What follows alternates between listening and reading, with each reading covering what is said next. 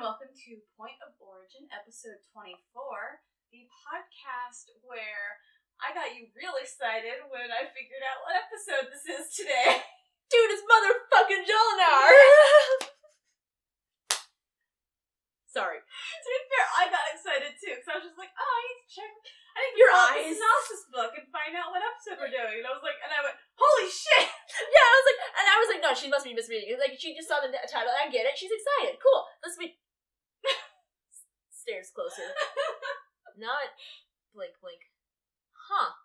This might be in fact awesome. And then of course led into a whole little mini, Yeah. mini thing. Like, Well, then we we figured out that like season two, the first five episodes are just real strong. yeah, I I mean, looked over and we're like, dang, they just came in strong for season two. yeah, it's like I made that note. I was, I was saying, like, I think it was actually last, last episode we were talking about. I was like, yeah, season three isn't bad. Don't get me wrong. It's just not as good as season it's, two. you know, it's like a nice level season. And then I realized it's not as a level season. It's just that season two is so fucking good that any Mhm. season compared to that's not going to be as good. so, I'm Mel, And I'm Liz. Today we are actually going to be covering episode two, season two, or season two, episode two. I mean, you you lucked out for one episode, or one episode only. It doesn't fucking matter because it's two two. Sure, but it's going to be in line of duty, and you're gonna read the synopsis for this. I'm just so happy. I mean, honestly, I'm not happy because that we've seen the past of this summaries are written by the twelve year olds. Right. That bad. being said, I'm just so excited the. Okay, cool. Oh Christ. It's a bad one. Okay, so here's the thing. We you we've, al- we've already seen this episode, so we know already the intro to this episode. Yeah. It's not that big of a thing. It's a cold open of all of, of sorts, right? And there's very little context background given because it's a it's, it's meant to be an intense situation launched into. Mhm. And yet, despite the quickness of this scene, by the way, on a daring mission, I'm gonna be serious now. On a daring mission to rescue victims of an interplanetary attack, Carter's body is inhabited by a Goa'uld. And now that Carter has brought the demon back to Earth inside her, I'm not kidding. I wish, I wish I was kidding. Oh my god, I you heard my voice. I went demon. Oh okay, God. demon back to Earth inside her. The Stargate team must find a way to destroy it. Dot, dot, dot. Without destroying Carter! Exclamation point. I shit you not read this. Read this seventh grader's summary. I mean, literally, the third word is dumb and it gets I just worse. want to talk. No, I, I just want to talk. I, I just have a question, and mostly the question is, what? Like, dude, just walk me through it. I'm sure I'll see it at the end, because clearly there had to be a rhyme or reason to this, right? Sorry, I just dot dot dot. Or just risk destroying Carter. This episode also out. has dot dot that exclamation mark. it's definitely written by the same person. Look at this. Look at this. Don't actually read it out loud, but like dot dot dot exclamation mark dot dot dot exclamation mark. So that person, after this, their next job was writing all the one-liners for CSI Miami. Uh, and Looks then, like they had whatever, whatever. And then three episodes from now, we have a dot dot dot question mark. by by by legal definition, that is Yeah. a synopsis. I will say we got really distracted talking about everything else, but I personally don't enjoy that everyone is referred to in these synop- synopses. Summaries, because synopsis is actually a rundown of the entire episode. We keep doing that, and I keep I hate it. Um, by their last name. I don't like it. yeah. I get that we're in a military setting, and I, I, I understand where they're coming from, but we don't refer to Sam by Carter. We don't refer to Jack by O'Neill. Nobody, the team don't refer to each other by their last name. Well, Sam. I'm sorry. Uh, Jack does call Sam Well, yeah, he has to. Yeah. That's just the only. I'm just being a you there. Uh, Yeah, no, I get that. Um. Yeah. No, you're right. I. I don't know. Uh, it's a thing. It's. I don't know. Uh, maybe it's like a formality thing for like right. I don't know. No, I think it was just a choice, and I don't like it. Well, I mean, to be fair, they made a series of choices that we didn't like. So this this tracks. This you know this is par for the course. And uh, the choice here was to spend five dollars on the summaries for the episodes. No, dude, it was it was ninety eight. Uh, five dollars is way too much. No, I'm saying for like all of them, all ten. oh, okay, seasons. cool, cool, cool, cool. Yeah, that tracks. Bulk five dollars for all ten seasons to be summarized. Yeah, that tracks. Okay. now that I'm yeah. Synopsis is a better word. Yeah, but it does mean a rundown, like an actual like you know rundown of it versus a summary, which is like a two thing sentence thing that's like tells you kind of what it's about. I you've seen you heard me do it. I just it bugs me when I do it. Yeah. No, anyway, yeah. Okay, so let's um let's go watch this fucking thing. Hell yeah! I'm excited for this. honestly, good for them for uh, season two introducing the other method of uh of, ins- of implantation yeah.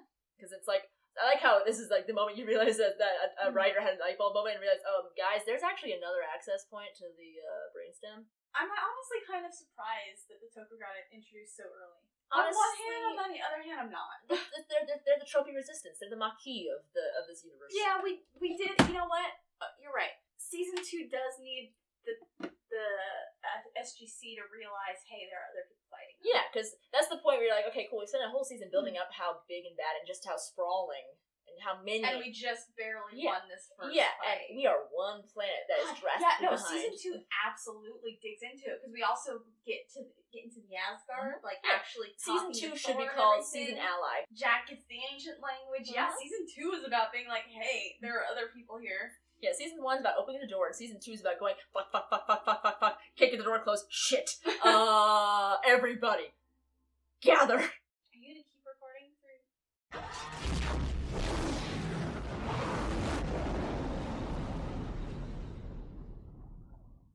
I, I, I'm always the one who's saying, isn't it? But Huh? we are, we are back. I'm We always the one. I'm always the one like, and we're back, and I trust Probably me. because I'm always the one who does this next part, which is uh, today's episode was written by Robert C. Cooper. Hell Thank yeah! goodness.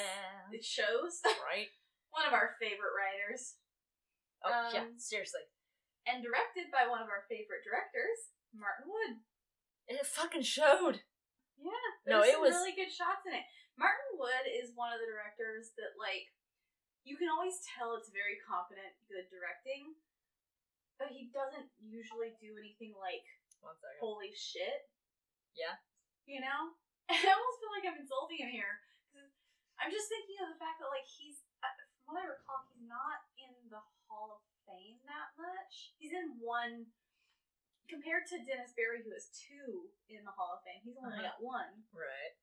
But it's not that he's uh, bad, he's just, we only put them in the Hall of Fame if there's something that's like, holy fucking shit. Right. Right. Whereas Dennis Berry tends to go a little bit more big when he's making directing choices, whereas Martin Wood's things are just like really good. So, uh, yeah, so written and directed by two of our favorites. Right. Ah, The yeah. moment we saw that, we're like, yes. Sometimes it just it's funny to me because it just reminds me that Cooper did a bunch of SGA, right? Or was it? I know he did SGU, and I love him, and I love his work in SGU. I just can't I remember how much he did. him working in SGU Well, it's just funny because well. honestly, I can't because SGA is honestly, and I don't mean this in a bad way. I'm actually re uh. Uh, Eric wants keeps trying to make me watch it, but I'm like, no, I have to wait until Yeah, Mel and I get there. together, Like. Jesus. But like I was, you know, rethinking about like a lot of stuff because like, I was thinking about the general tone of SGA, and it's not just light and airy compared to the SG one. It's honestly a little doofusy. No, I was gonna. I I, I, don't see Cooper doing. I didn't think. I don't think you heard me right. I said I can see him for SGU. Oh, sorry. Yeah. Yeah. Okay. So yeah, that, that'll do it. Yeah, because it's just I don't. I don't know. Anyway, if he did, then I guess he's got range. But Yeah. honestly, it's one of those things where it's like there's just a lot more. Emo- Yeah, he doesn't really do goofy. yeah, He does heavy stuff. Yeah, I think one of the reasons why SGA didn't make it, honestly, was it's a concept, Stargate had already been on air for Yeah. a while, and it was not played out, but it was it needed to go a different role. And I think one of the reasons why SGA didn't make it though was it didn't um, have nearly as much emo- emotional poignance, honestly, because they undercut themselves constantly. Yeah. And I was like, I don't know why they did that. I'm sure they had their reasons. I'm sure that was a good choice for whatever reasons for them. Yeah, that's what I think one of the strong points of SG1 was, was the fact that they could have their goof nonsense like episode 200, Mm-hmm. but they could also have their really emotionally impactful uh, plot things like episode 100. See, that's Like, the thing. That they show have earned range. their Yeah, yeah, yeah. They earned those Episode 200. Yeah, they, yeah. They, they- I'm not saying SGA didn't earn it. It's just that when you're doing it since literally episode one, it just kind of feels less like a thing. Alright, so we open up on an alien planet that's already in the middle of an attack. Yeah. Okay. Again, that's why I really dislike that daring rescue. It's like okay, daring implies that you like knew about this going in, so on and so forth. And I'm not saying that SG One didn't. I'm saying that we sure as hell No. So why the fuck we- are you calling it a daring? We're not gonna think of it as daring. We're gonna think, oh, they got attacked while they were there, or something Yeah, else. Who the fuck thinks that it's gonna be a daring rescue? The only reason we know it's a rescue is afterwards in the briefing. Yeah, and again, it just, doesn't fit the tone of that. I don't agree with that word choice. Is No, put it that that way. honestly it, it felt like a real callback to uh, the first two episodes, The Children of Gods and Enemy Within, when they're escaping Yeah. from the Goa'uld. Right. Either way. I definitely didn't get that feeling that they were trying to no. quote unquote get across. All I know is I do like the opening shot because I wrote my note Yeah. protector that isn't act, you know, protecting, and I like that because like they, that. I'm assuming it looks like an icon type thing. Yeah, So, like a I'm, totem. Yeah, I'm, thank you. That's the word. I'm Yeah. guessing they were. I'm guessing that was an image of the thing that protects their village, you know, and uh, just like yeah, I would assume so because if you see, so the this the shot opens up like we start in media res with like an attack on the planet, yeah. But the shot itself opens up close up on a like wooden totem. yeah, yeah, very, sticking very the nicely ground. carved mustachioed man. And I definitely think it is some sort of protective totem Yeah. because if you look, so it's in the foreground, like in the front. it's dead center, and then all of a There's sudden, about ten feet away another one in Mhm. the ground. yeah, something like that. But I just really like it because the, the shot starts there, and then just slowly pans, and you see And you destruction. see destruction. And it's like- and- the guy yeah. failing to protect his Mhm. people. It's like it's actually quite sad, just for a millisecond, but actually in a millisecond they managed to get across that message. I think very well, and I Maybe- really appreciate it. I think it's pretty damn good. I'm curious if like the totem was supposed to be the system lord. 'Cause that would be even more crazy. Oh, you're probably exactly on the nose. There.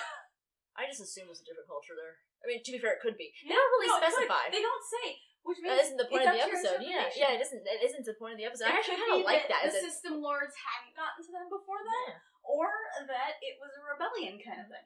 I genuinely love that they purposely don't. I think this. Okay, Yeah, they don't dig too deep I shouldn't into say it. purpose. I'm assuming this was on purpose, but I really, I happen to enjoy that they don't ever actually explain anything because this isn't the point of the episode, and that's a really cool subtle nod to that not being the point of the episode because they don't know anything about Jolinar, they don't know anything about her mission, so Yeah. that reflects our our lack of knowledge here reflects their lack of Mhm, knowledge, mhm. and it's a really cool Yeah, like they never really side by side much thing. from her at all. exactly. So they're as much in the dark as we are. They don't even know what gender she is.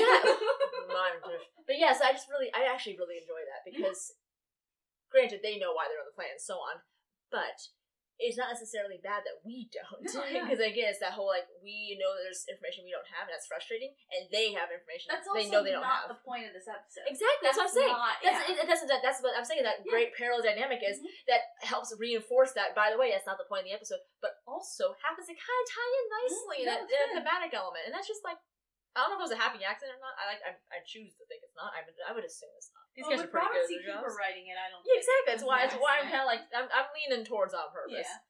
So yeah, this planet's being attacked by Goa'uld from the air and everything. You know, basically, like I said, it's a retread of uh, like their escape from Enemy Within. Yeah, this looks Gods. like Chulak except with slightly different Yeah. sepia tone. Yeah, yeah. Different teams from SGC are helping all these people get out. Like they're they're picking up injured people and bringing them to the gate. Daniel's like ushering people through the gate Yeah. for a little while. Full on evacuation. There's a great moment where Daniel runs up to a local who's like God. tending someone who's burned and goes, "Go on, I got this." And then as soon as the person leaves, he yells for a medic. Which, Yeah. I get it. I get it. He's going, "Hey, the local can't help more than I can. He needs to get through." Right, and the medic, and he wouldn't know to call medic, for Yeah. example. He doesn't know that protocol. no, exactly. But it's it's, still so funny the timing of it. I got it. I got medic. this medic. It's like I'm sure And- glad we got the middle middleman for that. And also, in Daniel's defense, he doesn't like leave at that point. He helps the medic carry the body. right, through. yeah, I know. But it was just the timing. The timing is- so yeah, funny. it's not a mistake, but it is funny. It it's is, just, yeah. it's just, it happens to be comedic. Uh, meanwhile, Sam is over dealing with another local who's on the ground, seemingly unconscious or whatever, giving him CPR. Yeah, super, super bloody on the head, but not like in that like bashed open brains kind Yeah. of way. And while she's giving him CPR, he suddenly starts moving again, grabs like the back of her Neck, just kind of holds her in place. just to keep her in Yeah. place, and you see her just kind of struggle, and you do hear like the, the squeaking you sound. hear a little. It's very faint though. Yeah. I like the fact that until you see her eyes glow, you could still be like, "Wait, what's happening?" Right, yeah, yeah, yeah. To the untrained eye, to the untrained ear, Yeah, sorry. You hear a tiny, faint little squeaking, and then she pulls away. The guy just collapses. He's out. He's yeah, gone. He's, yeah, dead. Yeah, literally, just Yeah, And she like is on her hands and knees, and you see her like dealing with it, and then suddenly her eyes start glowing because a Goa'uld went through his throat into her throat, and then just when after her eyes glow, Jack gets over and grabs her and like, "Come on, we gotta go." can't help. I hate myself for this. All I can think during that scene is, I will never complain about a tongue being shoved down my throat ever again. It could be so much worse. I immediately, when you started talking, was like, "Hey, I'd actually do quite well in this world because my gag reflex, it would never be able to get down."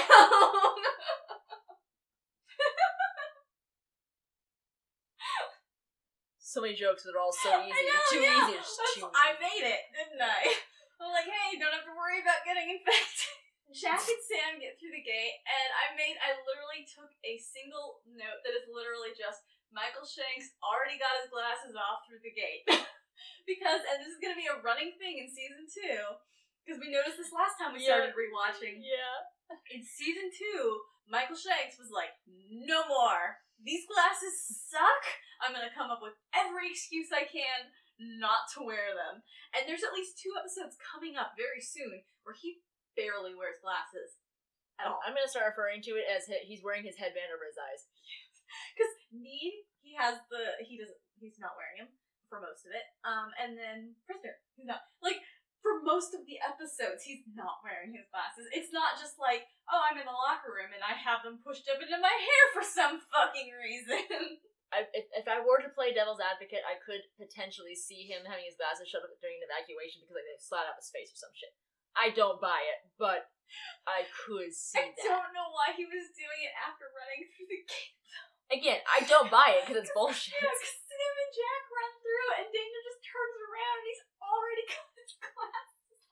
Yeah, especially since they just they've already established how nearsighted he is as a concept. So it's like, okay, so what are you looking at? The wash of gray with some some red in there? Like, how are you evacuating these people? You can't see them. Yeah, and we know he doesn't wear contacts because even when he had to deal with the um the night vision goggles in other episodes, he would just not have glasses on. In the Osiris episode where he plays a human slave, pretends to be a human Oh, slave. God, that one. How many seasons is that in? And they're still making a big show of him going contact like, I with the face and him just to like be fair, doing like some this people just don't want to do. Some people just can't do that. Now Eric maintains I wouldn't be able to. Yeah, Uh, again, I totally get it. I've been wearing them for years, and even I, I, I- I love how all contact wearers though we know we know our own people because you'll be walking around, you'll see somebody just do this randomly, You're adjusting it. With just one eye, all of a sudden it starts flicking shut. Just com- and and the person's clearly doing it on purpose, and they just realign it real fast. Yeah. I will be making a note of this every time I see it in every episode this season. Because season two, it's the same glasses he has in season one. Because as you found out, season one and two were ordered at the same time. Yeah, Showtime apparently. I, I kind of vaguely knew like based on the airing of of I'm sorry, uh, the production schedule. Yeah. Uh, there was like I was like 97, 97, 97, 97, 98, 98, 99, 99. Like it was close. Like Mhm. each one was like a week apart. Um, I just hadn't put the pieces together. But yeah, Showtime uh, um ordered both seasons up front for filming. So they got like done, like which means obviously he's wearing the same glasses. So yeah, But- they must have had a bunch of them in the can before they even started Yeah. airing. Which also makes sense that like by the second season he's just tired of these ill-fitting glasses. Which is why I'm pretty sure in season three is when he gets the new ones. He has short hair and better glasses in season three. And he stops and you notice after that he stops finding every excuse to take them off. I think okay, we're skipping way ahead here for a second, but I think can we both reliably say we're Daniel in this episode because of his like Oh yeah, distinct lack of, of natural empathy? dude, that moment he wrote Sam off, I was like, uh, yeah. dude. That's how Oh I, I my believed it. I, I, I, the best part was I, I totally understood why he did it, would, Yeah. did it because that's exactly what I would And here's do. the thing, like, yeah, he does it, but he is genuinely sorry. Yeah, he's sorry, but he has no problem doing it because it's the only thing to do. And I get that. Yeah. I can have emotions while also still doing the thing that I know is correct. Yeah, it's kind of like how I was pointing out at the end of the episode. How I'm like, it's so stupid when people take one hostage and are like, let me out. It's like, why the fuck would we do that? Yeah, or I'll shoot him. I was like, okay, cool. Then he'll be dead, and then so will you. This is a top secret organization. Everyone who works here knows that in this instance, they're dead to us now. Mhm. Bye. And also, then what, bitch? That's Exactly, not. That's not. yeah. That's hardly a threat. You, this little Mexican The standoff only, works as long as you have bait. way, That's the thing. The only way that would work is if he's dealing one on one with someone else who he could tempt their empathy quotient to actually give in. True. Yeah. So someone who like cares that much for Daniel that they'd be willing to and I'm I know there are people who would, but he was talking to the head of the base. it wasn't gonna work. He's a dumb Goa'uld. I was gonna say there's a distinction there because um, Jolinar had that same like agitation, needing to Yeah. be gone, right? Also threatened with guns and Mhm. everything. However, her response was somehow decidedly more intelligent. Probably Than because she had Sam to reflect on. I all I can think is Because I definitely think her time in Sam taught her a lot. There's that too. I also just think that, um, for example, the Tok'ra uh, are much more active as a species, as a people, sorry, culture, whatever, than the Goa'uld, who are a luxurious race at Oh, this yeah, point. yeah. Their lives are literally about not doing anything. Mhm. So, for example, in those kinds of moments, the reason why he acts stupid is because there actually isn't much of an education system. I'm Yeah, guessing. exactly. There's nothing really for them to fall Well, back the on.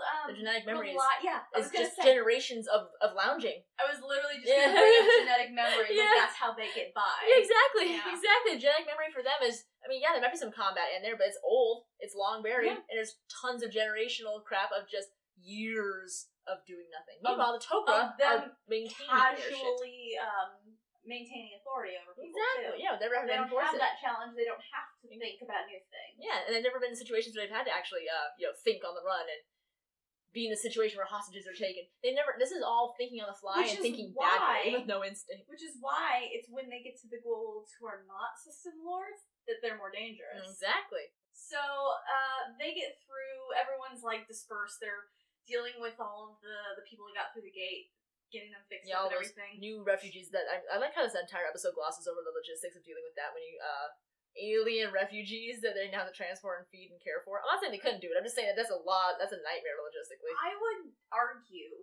that there's enough happening in the background that it's kind of insinuated that this is hardly the first. Oh, again, and I don't think they couldn't handle it. I just like how they kind of gloss over the massive amount of chaos this Oh, is. yeah. And it's like I'm not saying that it's unbelievable that they'd be able to handle this and even do it well. Mhm. It's just the briefing that they have that they have later does indicate to me that this doesn't happen on such such a li- wide scale because they have to figure out like transportation Yeah. and stuff. And that's where I was But going to it's bring up. definitely not the first time it's happened. Right. Because they already, they're not like scrambling. They Exactly. already know what to do. Yeah, there's just it's interesting to me that they glossed over the show entirely up to this point. It's kind of glossed over the fact that this show that this uh, group has a shit ton of moving parts. Mhm. and Oh, yet yeah. and yet they seem to do it well. And again, it's not that I disbelieve. I have a hard time believing it. It's just that I'm curious as to how it happened, Yeah. considering how they just glossed over it for a season No, or so. No, that's true, yeah. Because like this shit went down, and this didn't cause like any real repercussions. And No. again, they were transporting truckloads of people Oh, yeah, to and from a Mhm. hospital, and yet this Yeah. was pulled off. So it's either a plot hole, kind of, because I wouldn't actually be able to be done that way, or indicates that the government's spending um, the money in the wrong place. I would say that if if it hadn't been Martin Wood and Robert C. Cooper working on this, it would have felt a lot more like a plot hole. I think between Robert C. Cooper's writing and Martin Wood's directing, Yeah. they made it look a lot more like it's just practice. Yeah. Also, I realize that a lot of what they're doing kind of indicates to me that the I feel like the camera style was trying to indicate that a, a lot of activity was happening off screen. Oh yeah. and obviously that was gonna you know be duh, right? But what I mean by that is also like all those nightmare logistics are happening. We're just However, not seeing them. They are very clearly happening three feet out of shot because you can like hear tons of crap going. Yeah, it was like it was just like um the, the the part that you noticed later that happens in a little bit where you could if you know to look for it, you can Yeah. visibly see Michael Shanks Yeah. edging past the yeah, camera. which you know they, they did a very good job with how they executed that, but no, it's very well physics shot. exists. But like at the same time, as soon as you as soon as we both rewatched it and both at the same time started laughing when we see him edge his body around the camera. Because uh, the downside to the camera coming at him, shoulder. yeah, the downside to the camera coming at him is that when he changes his entire body to go serpentine style, it's pretty fucking obvious Yeah. because the camera's literally at his shoulder. But as soon as as, we were both it. done laughing, I pointed out he could just be going around someone else in the hallway. He could be. It's it's exactly. Yeah. This could be the shot of somebody walking around. Mhm. It's very well shot, and goof or otherwise, it's still really funny. Yeah, no, it, it was. Especially because we purposely went back to watch it because it was a good shot, and then in rewatching Yeah, it, we're like, we way. can see where he's moving past Like, oh, the there's the camera. So we have a briefing. They're talking about all of the people who survived, uh, where they're putting the ones who are healing. Hammond mentions that they had to put some overflow into a nearby uh, Air Force hospital. yes, they address a couple Yeah. logistics. yeah, I like that they actually went into it and talked about it. They were just talking about things. Well, they needed to have injured people in a hospital bed, and they were like, okay, True, so yeah. where are the other refugees? Oh, that's right, we need to have a throwaway scene here that explains what the fuck happened to all those I other do, screaming, I will bloody say people. I do like the fact that because they had the plot point of having overflow in another hospital, Mhm. it meant that it took a while for the Goa'uld to get to Jolinar. Yeah, no. Instead of it being already in the base. Yeah, exactly. He had to get there, Yeah, which is yeah. great. Yeah, there was there was fodder. Yeah, it was really good. So they're having the briefing. Sam's acting a little weird. not not too distinct. There's just she looks very stiff in the briefing room. She's not saying much at first. Everyone starts talking after they talk about uh, where they're putting all the injured people. They start discussing the possible reasons for why the planet got attacked. Yeah. And Jack thinks, oh, they the Goa'uld knew we were there. Daniel's going, it's probably not that simple. That, that's how you don't use Occam's razor because that is Yeah. not the simplest way. That is you you just went a way that you made a wormhole where there isn't space to make a wormhole. I think it's also just that little bit because they spend uh, probably at least three minutes talking at each other Mhm. about it. like the brainstorming aspect. Yeah, and it's just like it's a room full of briefing, but they those two characters are talking at each other about it, like arguing both sides of their argument. Yeah. And it's a good portrayal of both of them because Jack's coming at it from a military logistics point of view because he points out we just delivered a pretty big blow to them. Yeah, right. And they they don't. Um, first off, that doesn't happen to them, and second off, they don't like it when it happens exactly. to them. So like it under it makes sense where Jack's coming from, but Daniel, as the anthropologist, is coming at it like "Mm, there might be a more in-depth social reason for this. We don't know. You can't make that assumption, especially because they didn't talk to anyone. right? Like that totem in the beginning. Since we, uh, you mentioned that it might be a system Yeah. lord, it might not be. What if they were um her- heretics or some Oh yeah, shit? yeah. Exactly. Like, who the fuck knows what it could be? Mhm. Like, it's one of the things. It's not the point of the episode, and it's one of those questions I feel like was actually purposely meant to, to make you. Like, you're supposed to go, wait, why? And you're supposed to go, oh fuck that. They have no intention of telling us. Yeah. God damn it. Because that's Yeah. part of the mystery. They I want think to know it's why the great spy that was they there. Spent time on that little bit of debate between the two of them Yeah. because it's just it reintroduces who both of these characters are, where they come from, and it also outlines that neither of them actually know because you see as they're talking about this in the background, Jolinar and Sam's body looking a little uncomfortable because she knows they were there for her. right? My favorite thing though is when she goes um and basically calls out what I was. I just realized they actually do kind of. It's not as subtle as I I, I Uh-huh. originally said, um because they actually kind of call it out a little bit. Where she goes, or maybe it was a reason it wasn't apparent to you. Yeah, mhm. yeah, And and, she like- literally says that it's great. She literally calls out that it could be some other option because it could be. Maybe you're only seeing some part of this, Uh-huh. and it's a really good subtle nod. God, what what was it that Teal'c said that led to her being like, "Oh, well, you're just such a and you know." Uh, something that I do not believe that the Goa'uld would attack in such a manner. For It was uh, something something to do about why they why basically it was something Daniel said about why they went aggro all of a sudden, and and uh, and he Teal'c went gave I his don't know own opinion yeah, yeah. from being, you know, an, uh, a first prime, yeah. and then then Jolinar and Sam's body more or less was like, "You're just a Jaffa. What the fuck would you know?" I like just like I, I, literally right here. This is this is great. Oh, I forgot my little note here. Um, was when during the evacuation. I do love that one scene where um Richard Dean Anderson's carrying that kid, Yeah. and I'm like, kids clearly smiling, kids clearly smiling, kids clearly and smiling. I said, "Wouldn't you if Richard Dean Anderson was carrying you?" and I was like, yeah, moving on. But yeah, after that, that that scene where she says that thing about the Jaffa, I just go, racist says what? like they all just kind of turn her and go, racist said what? Yeah, no, what's great is like Jolinar still managed to be somewhat subtle about it. Like it's not like immediately suspicious, but everyone's kind of like, Sam, what the fuck? So they can't hide deeply held prejudices. yeah, exactly. Uh, so then like they basically decide, okay, we're done talking about this for now. Obviously, we'll come back when we have more information, but this is all we have right now. And we're gonna take her to a sensitivity class. Sorry, I made myself laugh so hard. we're gonna take her to a sensitivity. Oh man, sorry. I, mean, I made myself laugh at that How one. many times have they tried to send Daniels back? The only thing that breaks teachers are sociopaths. so they disperse. Jack asks Sam if she's had her post mission checkup. And she's like, oh no, I'm, I'm about to go do that now. Don't want to break mission protocol, do we? And like punches him in the shoulder and walks out. And Jack just like freezes up and like looks like, what the fuck just happened? yeah, there's a lot wrong with that. A oh, my favorite part about that is I like how he mentions this after where they just shared a bunch of uh, information, top secret and otherwise. And it's like I a would, way to check about the spy potentiality after I do wonder if her acting a little weird is what, what prompted that. Yeah, Because he's like, Because I, I wonder if he's going, God, this isn't another Broca Divide, is it? Did you get sick on the other side? she like in the head. Maybe it's like a like some like Midwest hick impulse came Yeah. out. You know, like was a bruise heels. But I, I do like that like that look on his face. One of those facial expressions we saw that goes he goes through. he goes through a cycles a few. Yeah, that that was a lifetime he lived in those three oh, seconds. it was so good. But at least one of those conclusions was it's a good thing she's going to the infirmary. yeah, right. like ah, okay, yeah, they'll they'll they'll figure out that Oh. syphilis induced personality change. I started laughing so hard I was almost crying when she punched him.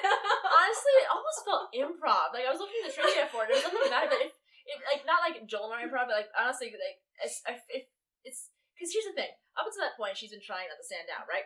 It's weird how because of deeply held prejudices, she almost immediately lost her cover, yeah. which is hysterical. How this uh, uh how however old spy is not that good at her job, but okay. Moving on from that, um, to the punching thing. yeah.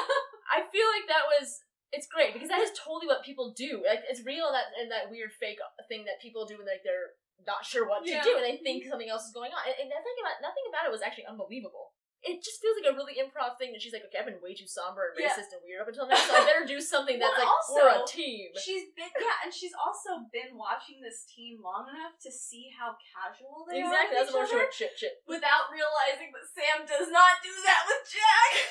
No, she no, could have she- done that to Daniel. she just It would've tackles him in the uh, co bathroom and tries to mate with him God, why did you have to remind me of that? Because that shirt is never a problem. Yeah, I was I was literally just thinking, I'm like, that tank top was good though. I mean, I hate to sound like a dude being gross, but I'm sorry, Amanda Tapping, you're you're you are a gift. How many times I say in this episode, like Jesus Christ, she's beautiful. On that point, I, I know I did not write down, but Yeah. it was really great of Jolinar to uh, continuously uh, upkeep her makeup throughout the episode. She put on a whole fresh coat of lipstick. yeah, and She eye went- makeup. and she part was- fixed her eye makeup. She not that's not the only thing she fixed. She fixed Sam's color palette because that's a distinct different shade of plum yeah, lipstick girl. she's wearing. She went no no no no this this frames the face better. Like, this this brings out the plumpness of the lips. We should see if um her color palette is better next episode. I'm honestly gonna look. I'm literally gonna look. I'm gonna pay attention for this now. I was like, I wonder if this is like a thing. I wonder if they had any continuity with this no, they artist. definitely didn't. It'd be funny though. There's not enough women working on this show for that. Oh, speaking of one of the trivia things I saw, I'm not sure if it's like on purposing or not, but you know, like um, the chick with the braid, right? We love that one episode. Yeah. She's played by um, Tracy Westerholm. Uh-huh. She's one of the only uh, re- recurring Yeah. consistently characters. She's in this episode. We actually see her. Um, she's in a different outfit than usual though. She's in a loose fitting blue one. It's actually the actual U.S. Air Force maternity oh shit! It's specifically designed to be worn by pregnant personnel, so they can still be in uniform while being, you know, Was she the one in the um? she hands uh, him the in the thing. Yeah, I, I don't know if she was pregnant or not, and if she was, that's a great attention to detail. And if not, then it's a mistake because they don't know why, why they put her in that outfit. Dude, but my subconscious is phenomenal because I almost at one point when she just like in her scene was about to be like, I love her, and I did not know it was the same woman. yeah, but yeah, I, I yeah. So I have no idea what what the deal was there, but I'm pretty sure it was. I don't think I combined two people there, but either way. subconscious has just decided that she is the best NPC. Right. But yeah, so that uh, that detail, the, the trivia thing itself doesn't actually mention whether or not character or actor was pregnant, just that that is what it was, That's really cool either way. and that it is the official U.S. Air Force's mil- um, air, uh, uniform for pregnant personnel. Which honestly, kudos to them for Yeah, creating a, yeah. a, a still military they still have maternity. skirts for the women, but They were so close. I know. Uh, so Sam goes to get her checkup. Janet's like it start it like the scene starts with Janet like checking the back of Right. her neck and not finding anything obviously because it went through her throat. Flinched. Dude, it went through her soft palate. Actually, soft palate's up above. But the point is that no, no, she it went through the bad part of the throat. Yeah. Blah, blah, blah. Yeah. You know, she checks all that, doesn't see any scars, has her open her mouth, sees a little bit of irritation, is like, oh, you've been having a sore throat, and, and there's a beat, and she was, uh, yeah. Just a little bit. Why? It's like, oh, it's just a small abrasion in the back of your throat. and then Janet's like, I'm just gonna take a sample, and you can see Jolinar being like. But she doesn't, like, she's like, I, I'll probably have enough time to get out before this comes Plus, out. what, what's the swab even going to really detect? I don't think it's going to detect like naquadah or anything. It would just detect It could. maybe. I, I, I feel like I feel like it's just a wound. I don't know for sure. I just I feel don't like know. it'd be a wound. Isn't it just a wound? Because it's just the entry point. Here's the thing, how would she know what they can detect? Right, exactly. So yeah, I totally get Oh, why she'd be that was generally another thing. concerned. Uh, it already happened a while ago. When she walked through the gate, as as she came through the gate in the first place, you see her pause and like look around Right. at the gate room because this Tok'ra is like surprised to find this other race semi prepared to deal with Goa'uld. right. Like Well, this isn't the usual quote unquote backwaters cultures they're right. Yeah. Seeing. she came from a village into Yeah. definitely not a village. Yeah, and I just love that little pause where you see her stop and look around like, oh shit. These apes are slightly better. yeah. I do think, like, she definitely was like, oh shoot, because she didn't know what they'd be able to tell from that swabbing. But there was another thing in the briefing. They Hammond did specifically talk about how SG1 and SGs 9 through 12, I believe, were going to start looking for relocation Yeah, um, spots. Yeah, he specifically So she mentioned the three new knew- teams. So she knew that they would be leaving again soon. Mhm. So I think she was just hedging her bets that they'd be off planet before any tests Right. came back. Yeah, I mean, uh, either way, she doesn't have much of a choice. No, yeah. So You can hope that has they don't to hedge find bets anything, or you can be incredibly suspicious. yeah, yeah. So just you know, work with what you have, and uh, at the very least, get out of this room and go to step B. Yeah. But just Amanda Tapping in this episode is great with her She body shines. language. Yeah, she shines in this one. Because before Jolinar gets exposed, she's just doing a lot of like, you see a lot just from her body language and her facial expressions that she can't say out loud, obviously, but it's just like these little moments of like, oh shoot, or whoops, or right. Right. it's good. yeah. Uh, so while she was having the uh, checkup with Janet, Janet brings up Cassie, which apparently this is the first episode that we actually hear yeah. her uh, apparently, the first time her name. name, her first name appears on. before she was just Fraiser. Yep. Uh, I mean, they, they were always just addressing Doctor Fraiser. I guess it tracks, but Yeah, there's She's gonna be a lot of name. things where we say stuff before we find out. Like we don't know Jolene or, or Tok'ra in this episode yet. yeah, I mean, yeah, not, not yeah, not until he starts expo dumping in the middle of the episode. Yeah, but uh, so she starts bringing up Cassie, like, oh, Cassie misses you, blah blah blah. And again, there's another pause of like, who? Right. and then finds the information in Sam's mind. Goes, oh right, yeah, I've just been so busy. But basically, she takes that prompting to be like, okay, I gotta go visit this Cassandra kid. And I do like that small moment where you can see her taking a simple delight in a kid being happy because she Mhm. actually like genuinely oh, smiles for a there's a that first. Oh, so basically, So first, she goes yeah. to visit Cassandra, and she you could tell she's kind of like, I don't know what to do She's here. standing there awkwardly Yeah. and stiffly, just like sup. But then Cassandra like goes to go greet her and hug her, and you can see for that brief first moment when she initially hugs Cassandra, she likes it. Yeah, she's like, cause she's like, see this, she sees this kid running to her, and she just instinctively goes down to one knee to hug. Mhm. Although I'm just now realizing, that, dude, that could be a cool other element. This is totally just Yeah. an idea, but what if that's um one of those things where people always go back and forth between like the host versus the the snake? Where Sam came Where's in. Sam in? Like in the sense of like muscle memory. Yeah, maybe. in Sam is basically a mother to this kid too in a Mhm. way, so she just instinctively loves this kid so much and would do that. That that's a moment where Joel Yeah, kind of lost herself a little bit in Sam. Just a moment. After about like what five seconds into the hug, Cassie Oh, senses something is wrong. I mean, it makes sense. She Yeah. had that thing literally in her heart. They point So- out later on that like her sensitivity to naquadah, she sensed something. So she yanks herself away from Sam, goes into a corner, and is just like, Yeah, just nope. No. and Jolinar knows the jig is up and tries to like intimidate her into silence. right, which we I, don't see any of it. We Yeah, just, just see eye her, like her eyes glow and she her- shifts entirely in personality. She tries one. She goes, Cassandra, what's wrong? And then the kid, the kid's just doing that. She goes, okay, plan B, intimidate. And she tries, but she doesn't realize how much steel is in Cassandra's spine. yeah, I mean, most kids haven't gone through that kind yeah. of shit. mhm. Most kids aren't turned into living bombs. So while Jolinar and Sam's body is trying to hurry up the team getting through the gate, Janet has gone to fetch Jack because Cassandra has locked herself in Janet's office. And I'm just gonna point out one more time how the fuck that how the fuck did that and you pointed out a, a perfectly legitimate reason. That being said, I'm I don't necessarily buy it because this is a military hospital. Yeah. And this is Janet's office. And you're telling me that no one else has a backup copy key? I find it really hard to believe this kid successfully locked her out of her Yeah, own that's the office. thing. I don't think that she did. I think the fact that she locked the door at all made Janet be like, okay, this is a big thing. And she went to Jack because she knows Jack used to be a father. Plus, um, the kid asked for him.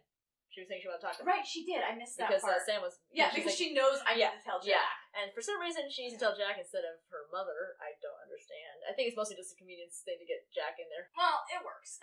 Maybe it's- maybe maybe maybe Janet's explained to her in detail enough about like the system of command, yeah, like maybe. the fact that Jack is responsible for Sam in that respect. or there's also the possibility that she's probably seen Janet and Sam in like the same situations together a lot more than she's seen Jack with Sam. Right. So maybe she like Sam's rather lesbian mom. instinctively. I was trying to like yeah. like, but basically, maybe she instinctively thinks that Janet might not believe her about Sam, where she doesn't know how close Jack is to Sam.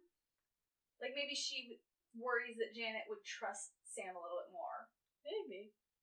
Yeah, maybe it's um because like um Janet's the doctor. Maybe she's doesn't. Maybe she doesn't. Maybe on a some level she lost a tiny bit of trust in Janet because Janet was the one who inspected Sam. Maybe, yeah. Maybe it's just like that little hindbrain response of okay, maybe maybe it got you too. Who the hell knows? Yeah. But I can't. I need an outside So source. either way, who she the hell gets knows? Jack come to come in so that she can, and it's great because he just like sits down on the ground next to her. Oh Which God, he's a gigantic dude. yeah. Oh, any adult next to a kid, but it's just when Yeah. you're that tall and, and that big of a dude next to a kid. It was so cute, but it was like Jesus Christ, look at the size difference. But she tells him that Sam is Goa'uld. That there's a Goa'uld. No, no, no, no, no, no, no, Goa'uld. no, no, no, no, no, no, no. She hams out the silence as long as she possibly can in that time honored tradition of just mm. beating the fuck around that bush. That bush is a goddamn moat around it with a dead horse in the middle. It's really fucking irritating. Why can't anybody ever, ever believe a world exists where he walks in and this kid, who again, I'm not, I- I'm not even just disagreeing with like the safe space thing. Mhm. I'm talking about he sits down, gets in that comfort space, and she goes into protective zone there and goes, "Sam's Goa'uld," because that's exactly. I'm. I know I'm not like most people. Yeah. I understand atypicality. That being said, We don't know what Joanna said to intimidate her. I get and yeah. I, so I know I. I know my No, argument no. has tons of flaws Here's in it, but it just bugs the crap out of me when they do this crap because like, is no one ever consider the possibility that somebody just wants to get this information Logically, across? I would be in the same spot as you. Why does no one ever want to get the information across? But I'm also going, she's not like us. I, I don't watch a lot of parody movies. and I don't, and I know I watched one on um, years ago that was made about the Twilight movies, but I don't remember anything about it except for one particular scene where he, uh, the fake, uh, fake uh, werewolf kid rips off his shirt, and she's like, I forgot what she says. Basically, the kid's like, "You- don't need to do that, and he goes, uh, actually, he pulls out his like, it's one of my contractually obligated uh, 14 appearances, and she's like, and he goes to her real quick to show her like, like, like what, and the next shot on him is him just.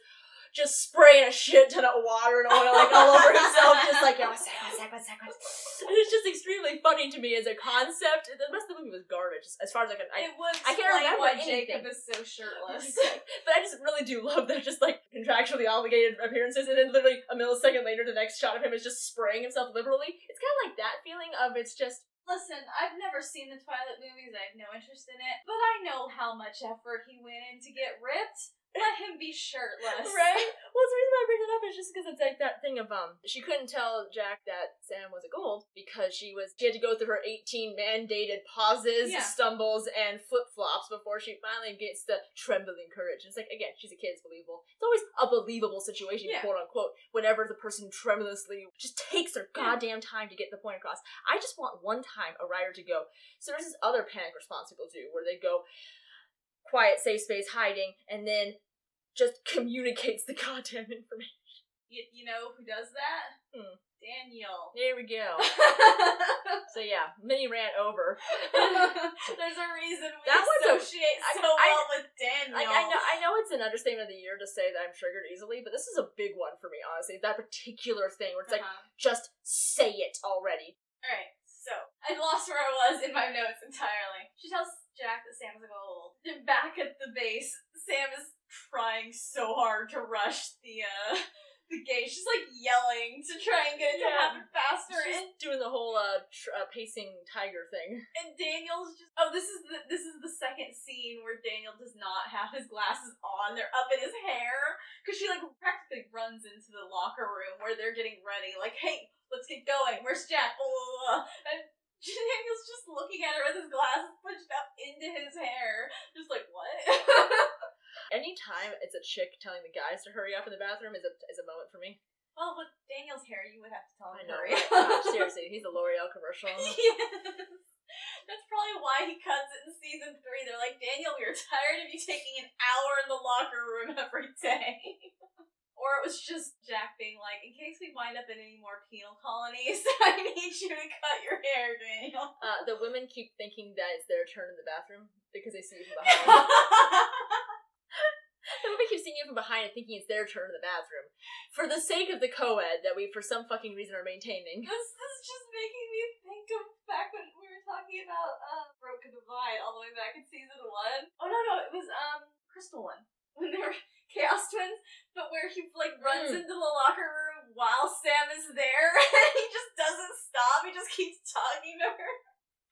I mean, when you're in the same room as your brother or sister, Exactly. you know, But I just love it. Like he just goes into a locker room where there's a woman, and he just doesn't care because he's not thinking about that. so yeah, she's trying to you know get everyone to go. Jack shows up with a tranquilizer and gets her in the arm, which does not put her down. And Janet helpfully uh, in the gate room, the control room. Uh, where she's like, that should have put down an elephant or a rhinoceros, or something like Oh that. no, she does say elephant. And by the way, I really deeply, deeply, deeply, deeply, they deeply would not hate. have stabbed a human with something that could put down an elephant. Yeah, because here's the thing. I um, I understand there's another thing in there that's you know affecting the metabolism and so on. But on the off chance that that doesn't kick in, that much tranquilizer would kill Yeah, you. yeah, that's that's not a great line, no, no. but it's basically I I she should have said something like shorthand. she should have said something like if that was straight ketamine or something because that would have been a, a hardcore drug that would have knocked you the fuck out, but not necessarily wouldn't have had to be a gigantic amount. Yeah, like I I immediately was like if it, if it could take down an elephant, it would have fucking killed her. Yeah, it's like But- her heart wouldn't have survived. I for that line, I kind of have to group it in the same category as like when people get um massive injuries and suddenly start like coughing up blood, but their injuries are nowhere near their lungs or their mouth. right? It's It's like it's an accepted sign. right. We have to show the internal damage somehow. That would have taken down an elephant is like Right. a classic line. I just realized we might be making a one small error in uh, semantic speak here. I don't think it's this, but it could be that she meant potency. There are tranks that are different in terms of like that. For example, Oh, yeah, horse no, trank, yeah. horse trank, it's a very it's a very different composition. And one of the reasons why you can't give it to you well shouldn't give it to humans is it that it doesn't just kill them because like you know if it's too much or whatever it, it it's it's our our organic body chemistry Yeah, yeah. cannot handle it for whatever reason. Um, so it could have been that she was talking about they were using their hardest core sedative yeah. that would have like Well, that was that's why, even a low dose would have dropped an elephant. That's how hardcore it was. And it's like yeah, okay, that's I why I kind of have to like, like I said, I it, it's stupid because I know that like with the blood in the mouth that doesn't happen except under certain circumstances of injuries, but it's an accepted shorthand form of communication. To be fair, I once coughed so I had a, an asthma attack once and was coughing Hmm. um, and heaving from it so badly that I irritated my throat lining enough that I actually started coughing up blood from that. Oh, yeah. My mother knew what was going on enough that she was like, "I'm you're, you're fine." I'm like, "I'm gonna die." It's a TV. The TV told me. She's like, "Okay, so here's the thing." Yeah, see, like So here's the thing. an Yeah. the TV told me. I'm gonna die. It was like flecks of blood because Yeah, again, yeah. throat line. The thing is, technically, of course, there are ways to cough up blood without it being one of those grievous injuries. Yeah. We, we always say, well, he got hit in You the could- arm. yeah. Why is he bleeding here? Like, it's like, well, he bit the side of his cheek. yeah, okay. It's like, you know, maybe he has dengue fever. His blood's, you know, like literally. Who, who the fuck Yeah. knows? It could always, always a quote could be. It's not, Yeah. and we all know it.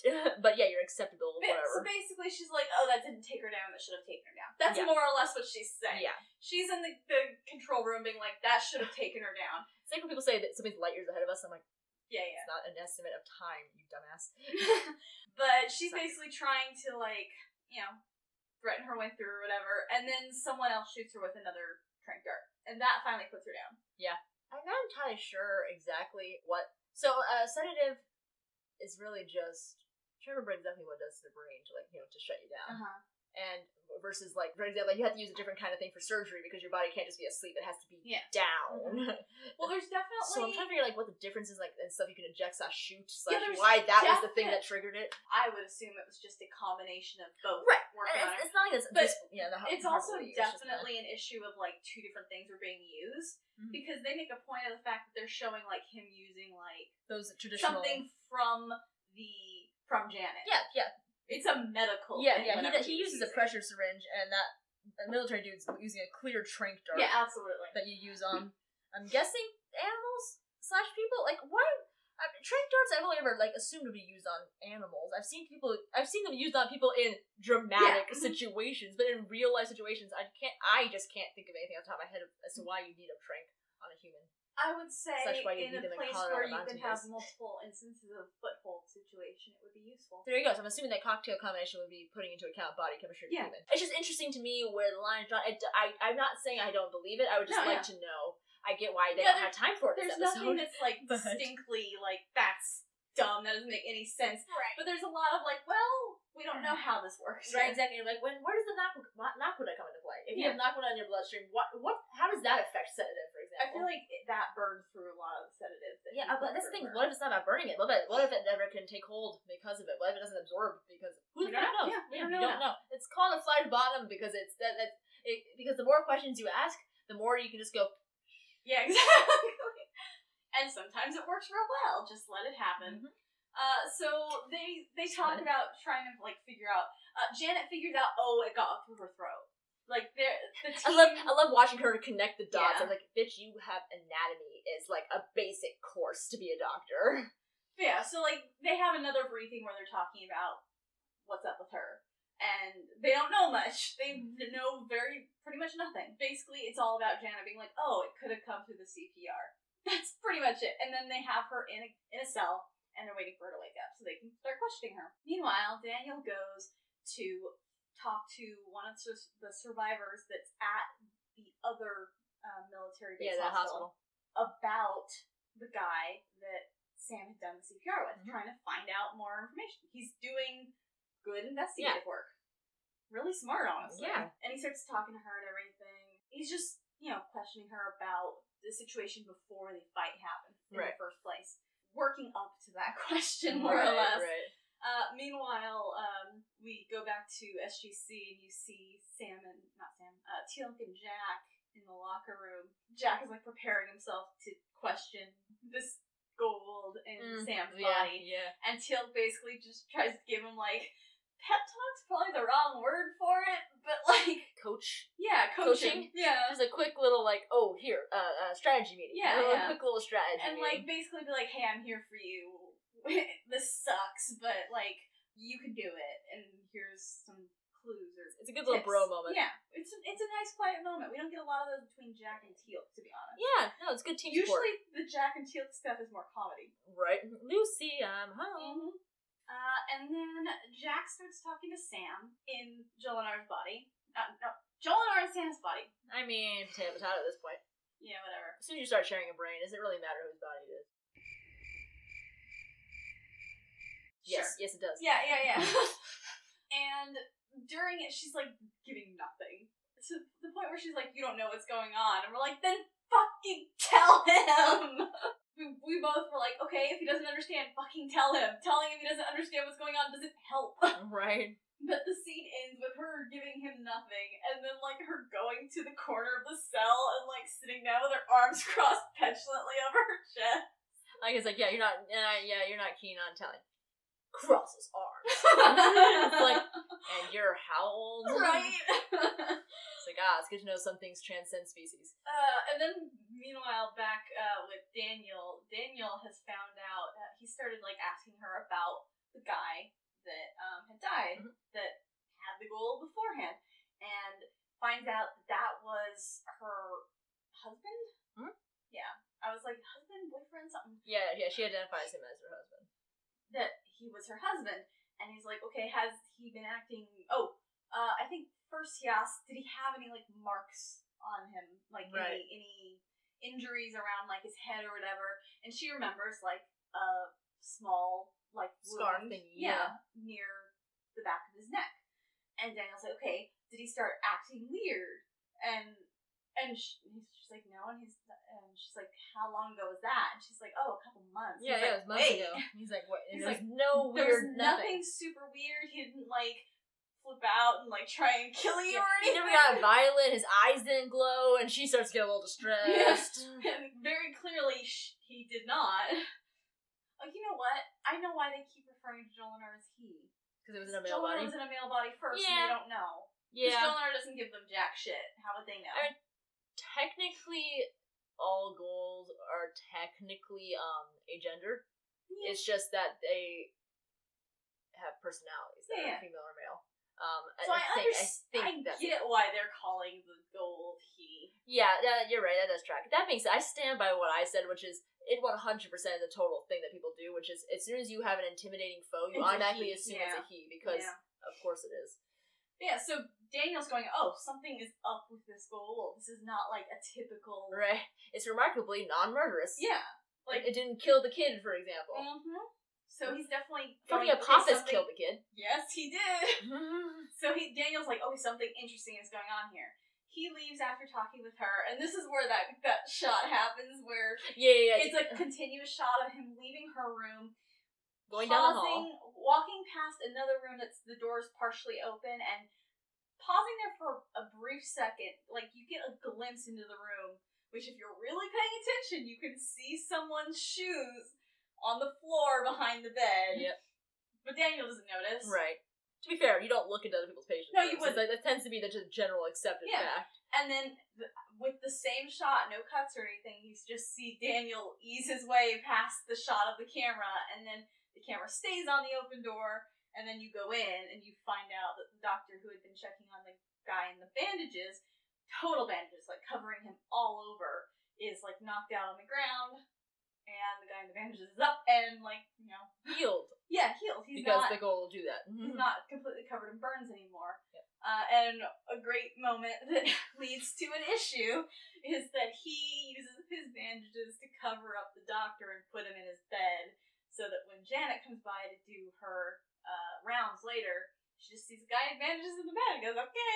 All right, I'm, for my own reasons, mostly that I just I don't need to I led into this. I was Yeah. I was waiting for you. I'm going to try to. I'm actually going to try to, keep this as concise and Mhm. simplistic as I can because it doesn't need to be over the top as I always do it. That being said, motherfucker, this this this is a goof that honestly pisses me off a Mhm. little because like there's tons of inaccuracies in medical drama across the board, and whether it's a, this kind of show or a, dr- or a medical drama. I'm the only one. Uh, uh, some of it's really, really painfully obvious to like to the average person. Mhm. Obvious. That sounds super condescending, but yeah. um, uh, being raised by my mother, I had an unfair advantage in that aspect of I know a shit ton about how hospitals work just because of her. Yeah. Or not hospitals work, but how like these procedures play out. yeah, I get you. So, for example, nine times out of ten, I can usually tell that that, that ventilator is one hundred percent not like usually it's at a weird ass angle or some shit, or it's like way over here, like fifteen feet away from Yeah. the face. I'm like, do you Mhm. understand how breath works, or like a tube, or like Mhm. physics? Those are always just because like it was the shot. That, and you just know it's because the boom mic got away or some oh, shit. almost yeah, right. Anyway, so um, this one is honestly super not acceptable. This was like this was somebody going, I know it doesn't work, but much like the season seven of Game of Thrones, I don't care about how time works. I have a point to make, and I understand sometimes when you quote need to do yeah. that. So at the end of this, it's not a huge deal breaker. But that being said, this one does kind of piss me off because in the in the realm of medical inaccuracies, this one has a bunch. Starting with okay, so I actually just assumed he had uh, wrapped the guy in new bandages, but I'm I'm wondering if this is one of the hospitals that keeps that kind of crap in the room. Some do. Yes. I don't know if this is because I don't know if this is an outpatient. I don't know if this is a triage. I don't know what kind of room this is. I don't know what the stocking situation is. So maybe there's new bandages. Yeah. Which is the only way that that could have looked like Uh-huh. that because when you said his bandages, I realized that you might be right. In which, no, the fuck not. Those bandages would look that nice and the guy. first, first off, when he peels them off, you notice how he's you know he's not bloody but you also notice how the bandages aren't. It's like, do you understand how debrided skin? Well, that's another thing. He wouldn't have been that covered with fresh, uh, fresh burns, right? Well, he would have been burned. He just it took him a little longer. To No, I mean like the the bandages wouldn't have been that extensive, like to cover all the skin, right? Um, so here's the thing. That guy was so fucking covered that first off, that guy would have been fucking dead. Yeah. Because when you have burns literally covering eighty percent of your body at war, you're fucking Oh yeah, yeah, basically yeah. fucked. Like they acknowledge this. You're fucked. Because I do know, like, I don't know about much about medicine. I do know that like there are there are in like burns where you just have to leave them open. Oh, f- for sure. Um, that's part of. That's, uh, I'm not entirely sure where it is in the debriding process because I'm not an expert on this one. But yeah, burns. Um, they can't be too uh, confined for one thing Yeah. because they will literally rot as they heal Mhm. otherwise. So you can't get them too moist. Like a lot of things, you can't get them too moist. And at certain parts, you have to go through, and a lot of early stuff, debriding has to happen, which is when you have to go through and you have to pick out all the dead skin and all Mhm. that shit in there that can't be in there Mm. because you need to heal Yeah. you need to grow a new organ that's a part process that's Yeah, hard. no, like he he definitely could So, have yeah. been that covered. I, I mean, he could have been depending. face. This is the thing, depending on how bad the tissue damage was. If he lost too much of it, they'd have to do something. Oh Yeah, so there was depends. like no skin Yeah, so much. I don't know what the situation is. I do know though, however, if that were the situation, those bandages he peeled off would have been a fuck ton grosser. oh yeah, they would have. Yeah. So there's a lot of problems there, but Mhm. those ones I can gloss over. I can I can understand people Yeah. glossing over those because fuck it, what are you? This isn't a medical. This is not a documentary. No. But somehow he wraps this guy up Mhm. perfectly, which Yeah. just fuck you. I will argue it did look looser than his own True. bandages. True, but that just makes it so. What kills me isn't that part. It's doesn't not notice. even. It's not even the fact that some fucking how he gets this guy hooked up to the ventilator. Which, by the way, it's one thing. It's I can totally believe somebody ripping out their own ventilators happens sometimes. That's why they try to keep patients from panicking when they wake Mhm. up, is because sometimes that they will literally yank it out. So that part isn't the problem. It's very, very, very common for med students to accidentally shove uh, when they're trying to intubate somebody, put it down the uh, esophagus. Yeah. So, so, so it's, it's not like easy for people who are you know, trained to Yeah. do this, and you have to use a special tool for it. It uses a, it's like a mirrored thingy. Yeah, I watched enough House. Yeah, there we, oh, there you go. That's right. Because Yeah. have to look for the chords, right? Yeah. It- It's a whole thing. So glossing over painfully how he managed to do that, the ventilator's working somehow in this situation, which just brings into mind. So how the hell is this doc? What's the doctor situation here? Why is he ventilated? And so is he now sedated? Because he, you don't just ventilate somebody who doesn't need to be ventilated. Yeah. They don't just sleep through that. Mhm. There's so much wrong with that. So I'm just what fucking clinches this for me and drives me firmly into pissed off territory is when the fucking doctor comes through on her rounds and for some fucking reason I guess decides a pat on the shoulder is all it takes to check on somebody because nothing stands out to her here. I will say, okay, this is a very thin. this is a very thin defense here because I do have my own issue with it, and I don't have any of the medicine knowledge that you do. She might not have been on rounds. That's what that's what that's what that was. That was a round. She, it's a, it's a, it's around around is a is a, any any type of checkup on the patient, and that involves checking their equipment and their um output, like they check their bags for saying, urine. like, I'm just saying that she might not have been. Like I said, this is a very thin, thin, thin, thin. but like with the narrative, she never says, "Hey, I was on my rounds" and blah blah blah. She's like the head doctor. Would she have been the one doing those, or would she have if she's, if she's the case manager, if she's the case manager, she would. Why is she even at that hospital instead of at SGC though? If she's in charge of, if she's the case manager for the Alien Outreach Project here, Yeah, I don't know. she That's could the be. thing. She could be the We don't know leader. enough Yeah, yeah. But I will say Also, I have no idea how the Air Force works with that. Yeah, actually, we don't know enough Yeah. about that. Um, I will say my issue with it is that when he first got himself out of that bed, things should have been going off when they disconnected. You don't fucking say. like literally every single one of Uh-huh. them, and a lot of those things are like some of them. Uh, And, you'll like, see nurses not give a shit about those some, some, alarms, Yeah. but the ones like for the heart monitor, Yeah. yeah, No. or I- like when the ventilator stopped working temporarily Yeah. while he took it out and then put it in another person. no. So like, I agree. There's a problem there. Yeah. How the fuck did he work the ventilator? Intubating alone is one thing. No, but- do you remember when she figures out that it's not him? It, oh, also, where did the thing even go? Yeah, it wasn't that? It was just- When did it they? was just.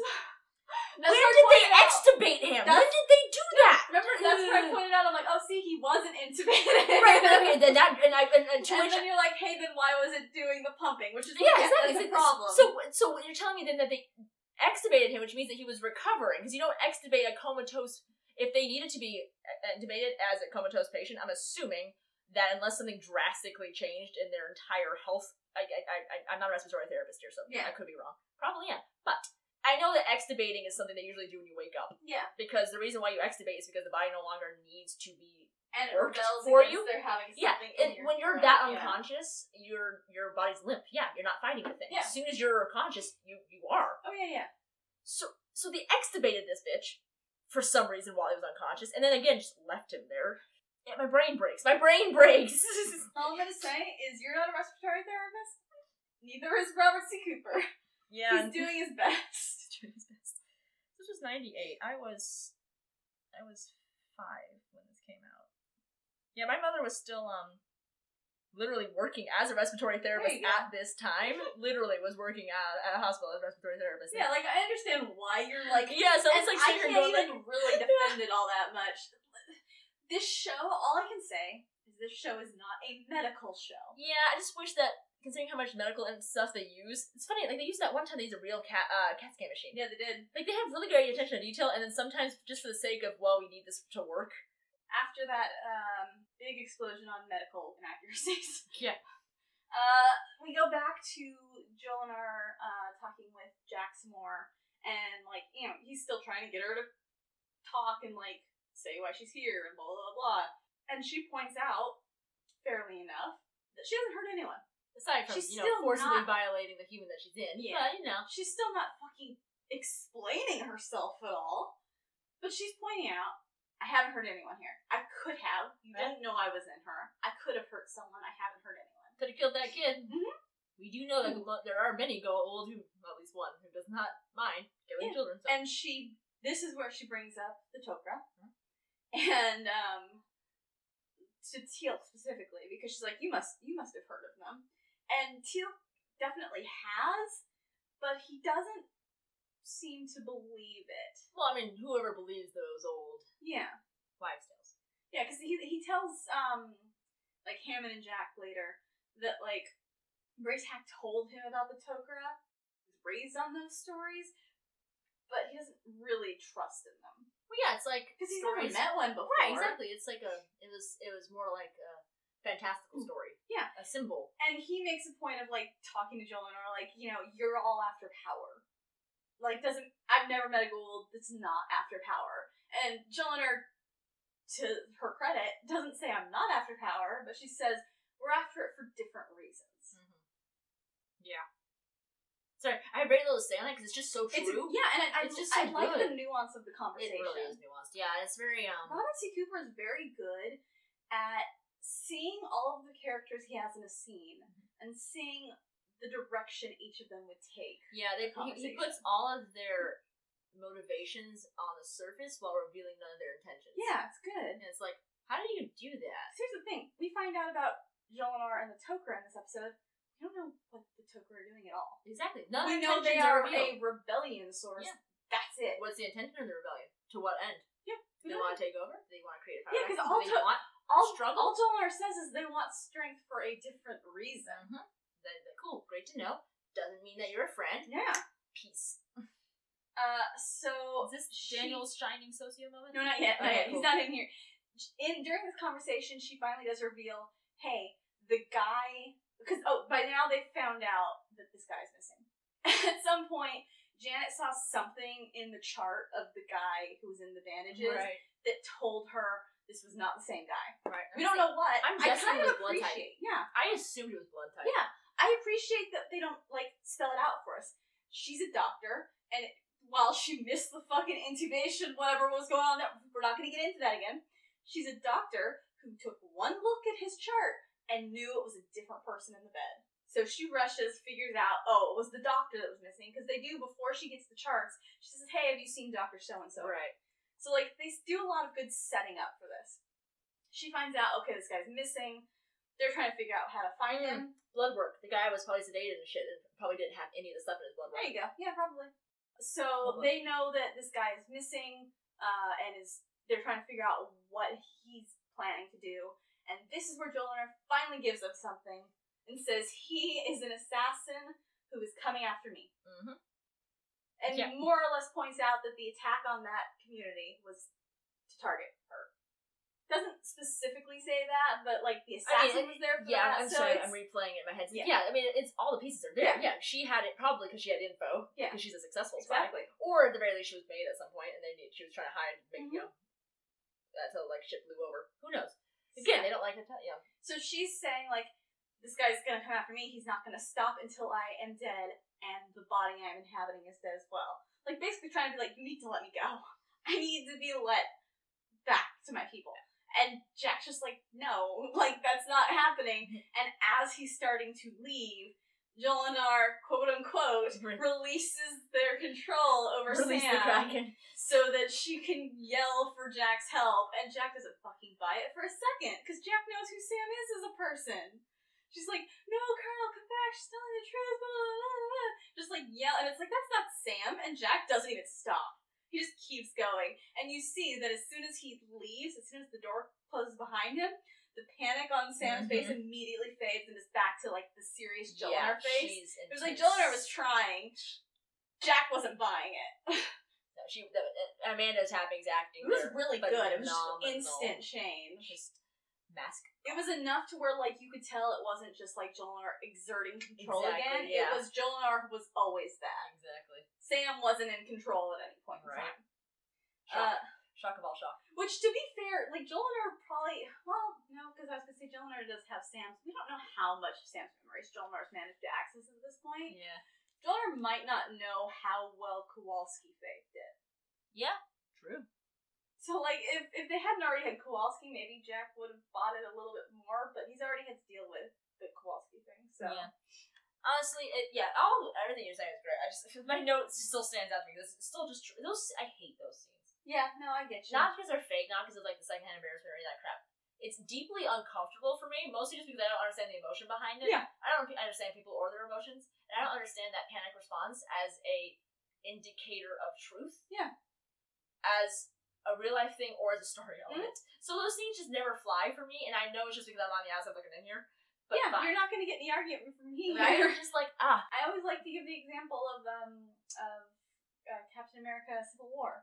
Mhm. How frustrated I am with Tony's side of things. Yeah. Where I'm like, you explicitly know he was brainwashed. You explicitly know he was brainwashed. And then I had a friend who was like, yeah, but if it's your family, you're not thinking logically. And like, yes, I am. Here's the thing, yeah. But we are both coming at it from completely different emotional responses Stuff can be than other people. That that's the thing. I'm just saying, like I I I understood that like yeah, I have a different right, approach right. to that sort of mentality Yeah. than other people, but it still frustrated me to no end. Oh yeah, of course, of course, because you can't help but Yeah. see a different, possibly even better Mhm. solution. yeah. You can't help but see. I mean, I can't help but see it's better. Like, hey, my way, I can feel it and still act. Absolutely. But I guess that's just So here is basically he more. I feel, it's kind of like Jack just goes and runs to Daniel like, please help. right. So this is the scene where Daniel gets brought in to talk to her. And it's so good because Daniel, the moment he walks in, will not look at her. Yeah, I love it. it he's um Because he hates Goa'uld. right. He hates Goa'uld more than anyone else. Yeah, he does a great job More than Teal'c. massive He rage. Hates. Yeah. Because remember, remember the episode where they had to go back to Chulak for Mhm. uh for Rya'c and his Prisha? yeah. And how Daniel just cold blooded shot out an entire tank full of baby Goa'uld.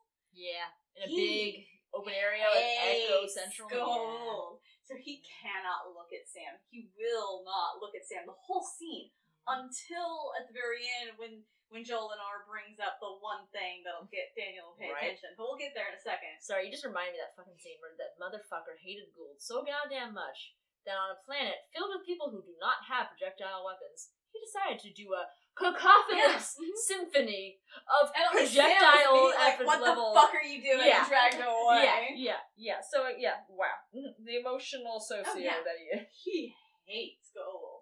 But yeah, so he's like talking to her. I don't even really remember why he's talking to her at first. Like, what is he trying to get out of her? Um, I thought he was trying to get information about the assassin, like trying to figure out what was going on, like why the assassin was there, like why, what the situation was, who Jolinar, like what, what, why, why was this situation now happening, and how to get Sam back. Okay, yeah, something like that. It it doesn't really Actually, matter. no, it was um mostly him not trying to get Sam back. Honestly, Yeah, no, no. I- Yeah, I think maybe. Honestly, whatever he was talking, came to talk to Jolinar I think we weren't even paying attention Doesn't to why he was there because we were so focused on how on his good body he was. language. Yeah. Yeah, because here's the thing: Amanda Tapping and Michael Shanks are both great with body language in Mhm. this show. They are so good in like they're almost better in moments where they're not talking at all and they're just in the background. Yeah. Because I remember in um, the season opener for this um, season, the Mhm. last episode we just did, Daniel barely spoke in that episode. Right. But there was a lot of acting in his face happening in the background while everyone else was talking. I was gonna say, ultimately, it doesn't matter because Jolinar was not giving him any useful information to the point to where pretty quickly Daniel was just like, "All right, I'm done with this." Basically, like, I'm I'm not gonna, I don't have the energy or I can't fight this. So he basically, in this moment, he does look up at Sam just long enough to say, "I- oh, he says I'm. He he apologizes to Sam. Just says, Yeah. I'm sorry, Sam. That's yeah, it. that's messed up. Like he would He was not so look good. at Sam at all 'Cause he was looking at until he's figured out that Jolinar is not going to give him anything. Mhm. At which point he looks up at Sam, very s- solemnly and earnestly says, "I'm sorry, Sam," and turns around and starts to leave. Because he's he's written Sam off. Yeah, that was, that was the moment. Yeah, I was like, I said, wow, okay, cool. So that she's just Sam's dead. he he acknowledges he's the kind of person that everyone hates in the hospital who goes, well, they're brain dead, pull the plug. Yeah. Everyone's like, well, don't have any heart. And he's like, and the person goes, yeah, but they're dead. Mm-hmm. Heart has nothing to do with it. They're dead. So yeah, Yeah, it's He's such a, he delivers it. Daniel. I, I, I fucking Yeah. I can never He's say great. enough good things about Michael Shanks. Like, I, I I spent at least a half hour of this episode being like, freaking Michael Shanks and his disdain for glasses.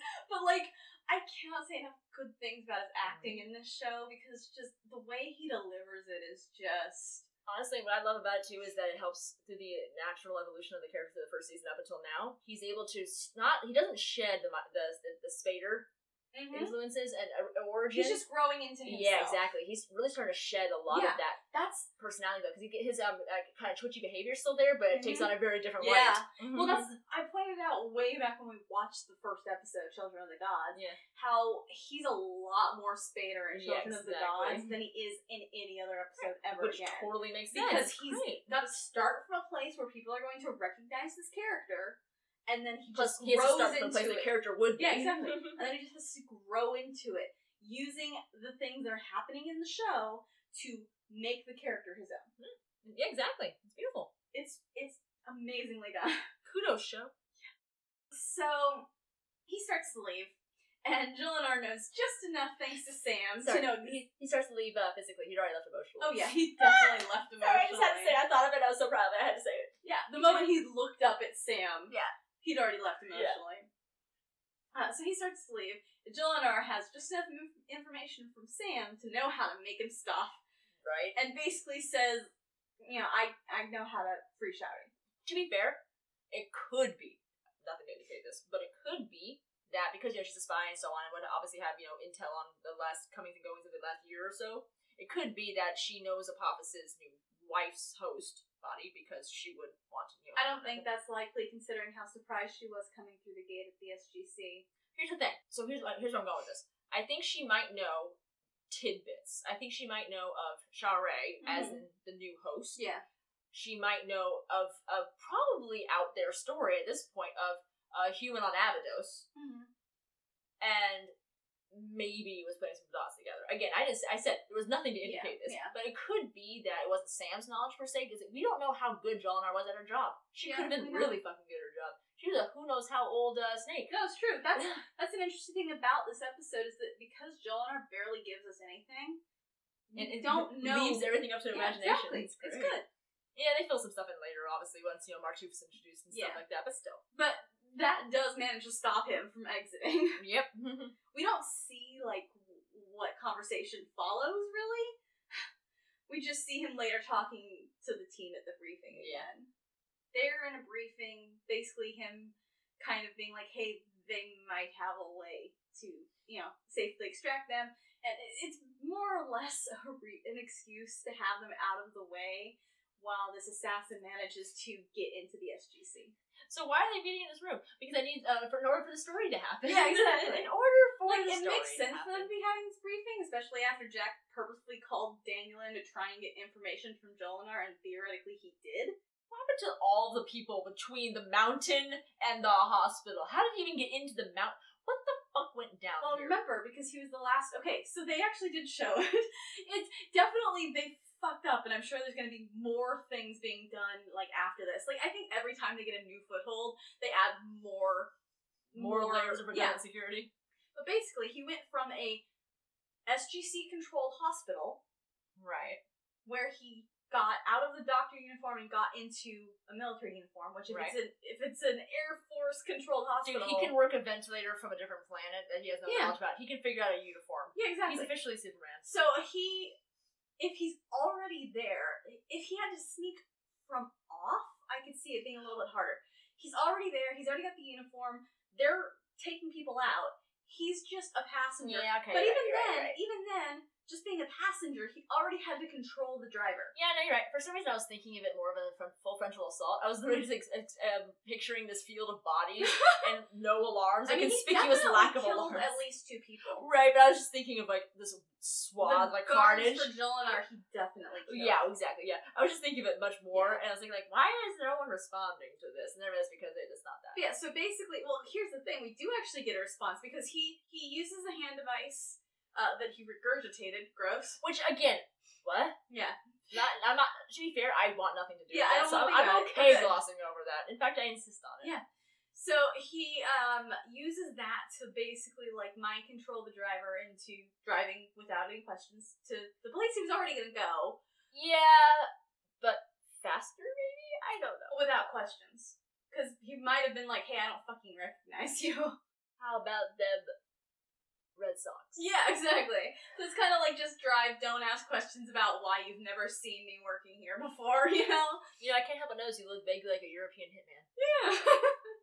but so credit to the show, and with alarms going off, as soon as that guy regains his own consciousness again, he immediately notifies the gate control room that he blacked out and doesn't remember what happened. Yep. So that they know they need to worry. Unfortunately, this guy is already in the base by now. It's like cool, cool. So we know that there's a person who may or may not be in human disguise, who may or may not be in this mountain, and may or may not be up to no good.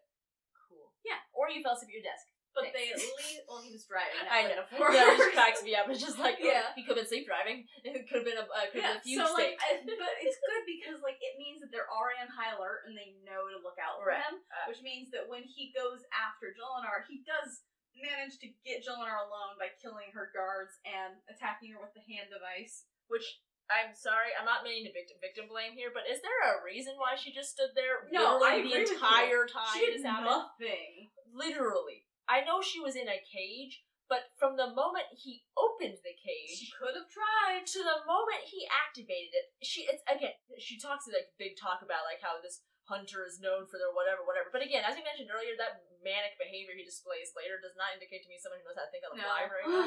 this is somebody who's very used to always being subterfuged Uh-huh. um, so on, so on, and so I nothing about that really indicates to me that he's like, for example, like a mighty warrior or Yeah. something. So what is it exactly that is keeping her from attempting literally any form of escape here? Goa'uld ego. I don't know. Honestly, it's the only thing Yeah. in hack. It's like, but but but that seems like an awful lot. You're basically telling me she died because stupid. Yeah. It's a Goa'uld. What do you expect? She she, she had information that might have. It's because? We don't know. We don't know. She- I'm assuming she did. I'm assuming the spy was. I'm assuming that she valued her job skills for what they could do against the Goa'uld enough to consider the loss of one human life. I'm just saying that while I like this episode and I'm totally down with her Mm-hmm. being self-sacrificing and awesome and so on and whatever, I'm also just kind of wondering why that line is drawn here of all No, places. I- she should have at least tried to do something. Yeah, it's like why are you just standing Yeah. there? Why is this the time that you? Why is this the hill you're literally dying on? What the fuck? But so basically, he hand devices her to Yes, that is exactly what it is from now on. Hand devices her to death. to near death.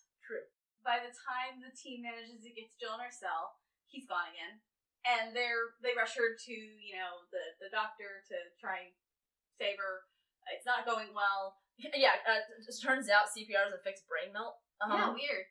Meanwhile, he's trying to get out through the gate using his his soldier disguise still. Mm-hmm. patented. I'm a human, guy. Unfortunately, Daniel ran into him when he was pretending to be a doctor, and Daniel immediately recognizes him. I feel like that guy was a bad casting decision solely because while he does look the part of like evil Goa'uld, he also looks vaguely like a European Yeah, hitman. right. He looks distinctive. I feel like most people would recognize him. Because like they're in the gate room, and he's obviously planning to like go through with the rest. Because they're about to send all of the the survivors back through. That's what the truck that he was in That's to begin with. right. He blended in were- of yeah. Yeah, they were um, gonna an send all the survivors through. So he was like, okay, we're was we sitting being through with some soldiers. I'll just be one of those background soldiers, and I'm gone. Unfortunately, like we said, Daniel recognized him, starts to be like, "Hey, you're the," d-. and, and the guy grabs him around the, the neck and like holds a gun to his head. And my favorite thing about this moment is that Daniel just looks put out. Right? He's like, God, I gotta stop being a damsel, please. damsel syntactically, the linguistic root of damsel indicates a just be mad female body. I identify as a male. He would be mad about the linguistics over the gun to his head. Yes, it's like damsel. I'm not saying it to be sexist. I'm just saying, why is it always me? Let's just drop the gender I part. would say Fuck it's this because he's got the longest hair in his team. I can just literally see him going through the like literally the, the etymology Maybe of that's damsel. why he cuts his hair in season three. I'm not kidding. I can definitely see him going through the etymology of the word Yeah, he damsel would. I before love he it. eventually just go because he's smart enough to go to the point of, fuck it, it's not gendered. Why me? I just, love it. 'cause fucking he just hell. looks put out to have a gun to his head. Yeah, he just looks annoyed that he's got a gun to his head. And this guy does the thing that always drives me crazy in any story where he's like, let me out or I'll kill him. And it's like, Cool. cool. Kill and him. Then what? then what, genius? Yeah, I like, I. I wonder what, what- you're gonna do with this 18 What guns. on drives me crazy about those scenarios is how often it works. Which thankfully in this it does not, because Hammond goes, no. but, I can't think of any re- of any examples right now where it works. oh, it does. I believe you. I just can't re- think of any. It I'm just works trying in, it works trying to in think of fucking. Scorpia Rising.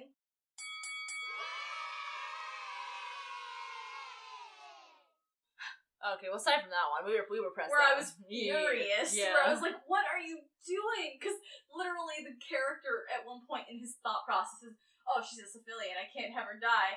And What? there's no Why? way he Since can when? get off of this this island base or whatever, blah, blah, blah. I'm like, she's a civilian working at a prison that is so secretive that nobody has ever heard of it.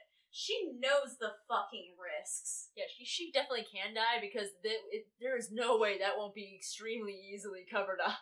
If this prison is an unknown prison, Her body like like it's never been heard of. It's Quantico, not is it Quantico? Quantico in Virginia. No, no, not Quantico. Um, fuck, the one where they torture people. Guantanamo. Guantanamo. Yeah, Guantanamo Guantanamo. is a known place. yeah, This place isn't even known. If you work there, you got to accept that there's a chance you're gonna fucking if die. you work at a black site, I feel like you're basically like the Men in Black, where they don't erase you from society, but they basically Yeah. they basically they already have a plan in place to implement Mm-hmm. immediately in the in the wake of your death. So the fact that part of his reason, it was part of it was the ego of oh, there's no way he can get off this island, blah blah blah. And it's like Says the dumbass. yeah, to exactly. The, but then it was also she's a civilian. I can't. It's like no, Yes, you she can. works here. She works here. You mother. she's a civilian and it sucks. However, But yeah, and, and like I, and I love Alex Rider, but that was a dumb fucking moment. And it happens in, but it, I I appreciated it in this. Hammond's like, no, that's not gonna happen. yeah, right? He's like, uh, hmm, one person, whole planet. Yeah, but I do. I did point out that like, if he hadn't been speaking to the fucking head of SGC, it might have worked a little bit better. If he'd been like one on one with, I don't. know. Here's the thing. I think Jack still also would have like he wouldn't have liked it, but he would have stood his ground like no.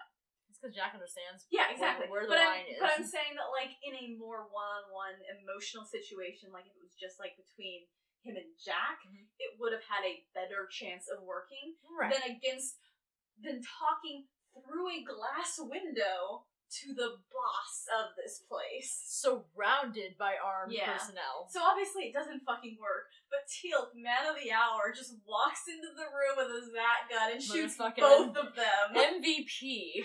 Love him. Can we just take a moment to point out that this show, granted, Teal'c as a character is well used Mhm. by the end of the show. Yeah.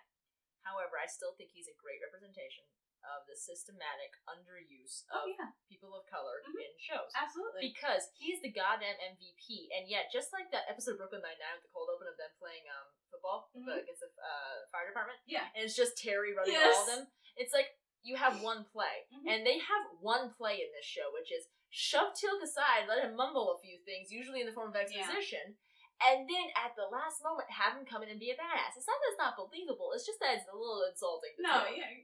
I like when you get like those diff those smaller moments, like when the the Chaos Twins grab him in the Crystal episode and uses that not the that the uh the staff weapon to break a crystal apart. Right, but again, And then the his character is relegated and he to just babysitter. Uh, But then he's like, "You did get permission for this, right?" And they're like, "Yeah, yeah, mhm, bye."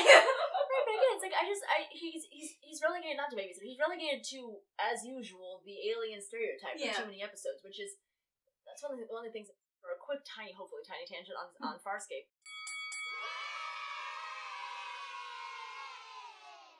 As much as I I do make fun of Farscape for this, it's just like um they do in Guardians of the Galaxy too, where for some fucking reason it's accepted that a human in the face of a bunch of aliens um apparently is required by some law to constantly speak in a Idioms and shit. in, in a f- constant spew Mhm. of idioms Yeah. and proverbs and contextually independent Yeah. uh Darmok at Jalad type shit. Which great, cool. Where's Tanagra? Who is Jalad? I mean, Yeah. come on, man. Not all of us have seen Next Gen. Here's the thing. What I like about Farscape was is even though they fall hard into that trope, the innocent quality is more extroverted Yeah.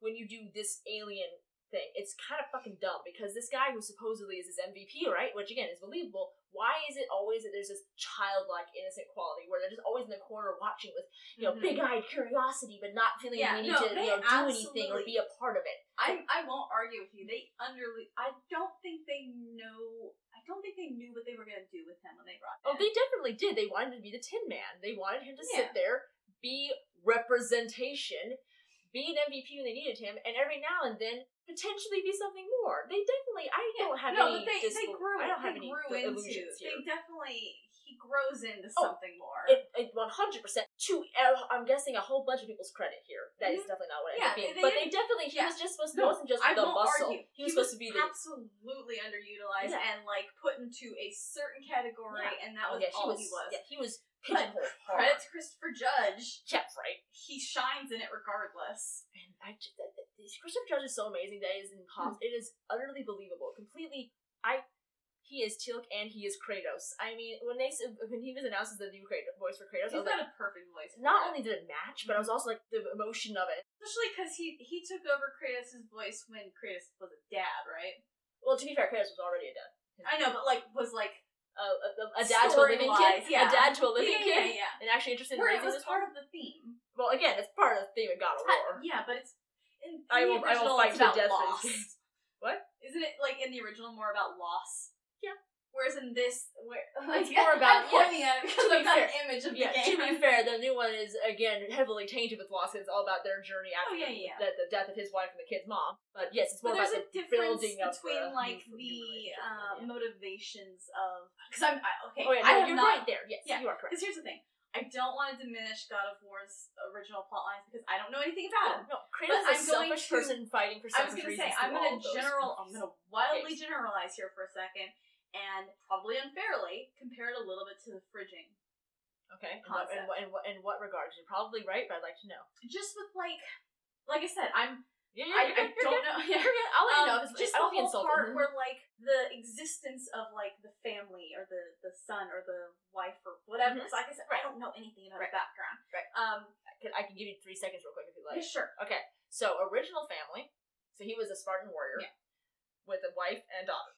Through a mysticalness, uh, he made a deal with Ares, Yeah. god of war, to defeat his enemies. It became an instrument of death for Ares.